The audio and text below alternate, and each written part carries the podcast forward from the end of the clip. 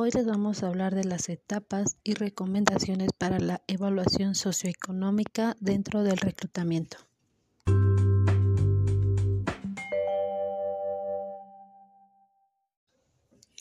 Para empezar este tema hablaremos del objetivo y esto se lleva a cabo de una evaluación y que es corroborar la información proporcionada por los candidatos en sus solicitudes de empleo y previas entrevistas. También se les va a mostrar los beneficios de la práctica, personalización y humanización del proceso de la selección.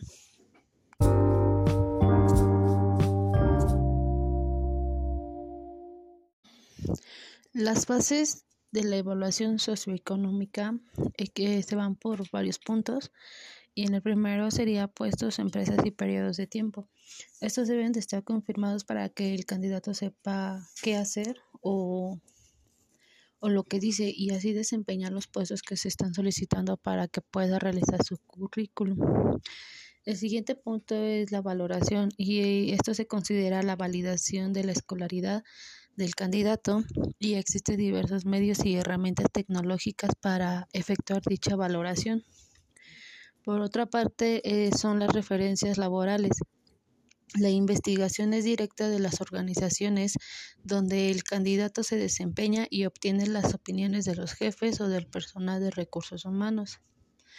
El otro punto son condiciones generales del entorno y se evalúa los aspectos, las prioridades de manutención, ya que es importante identificar el compromiso que asumirá en sus funciones. El otro punto es este cotejo de resultado de la entrevista socioeconómica y esto es durante el proceso de selección eh, e incluye documentación que sirva como evidencia y que la información obtenida sea preliminar.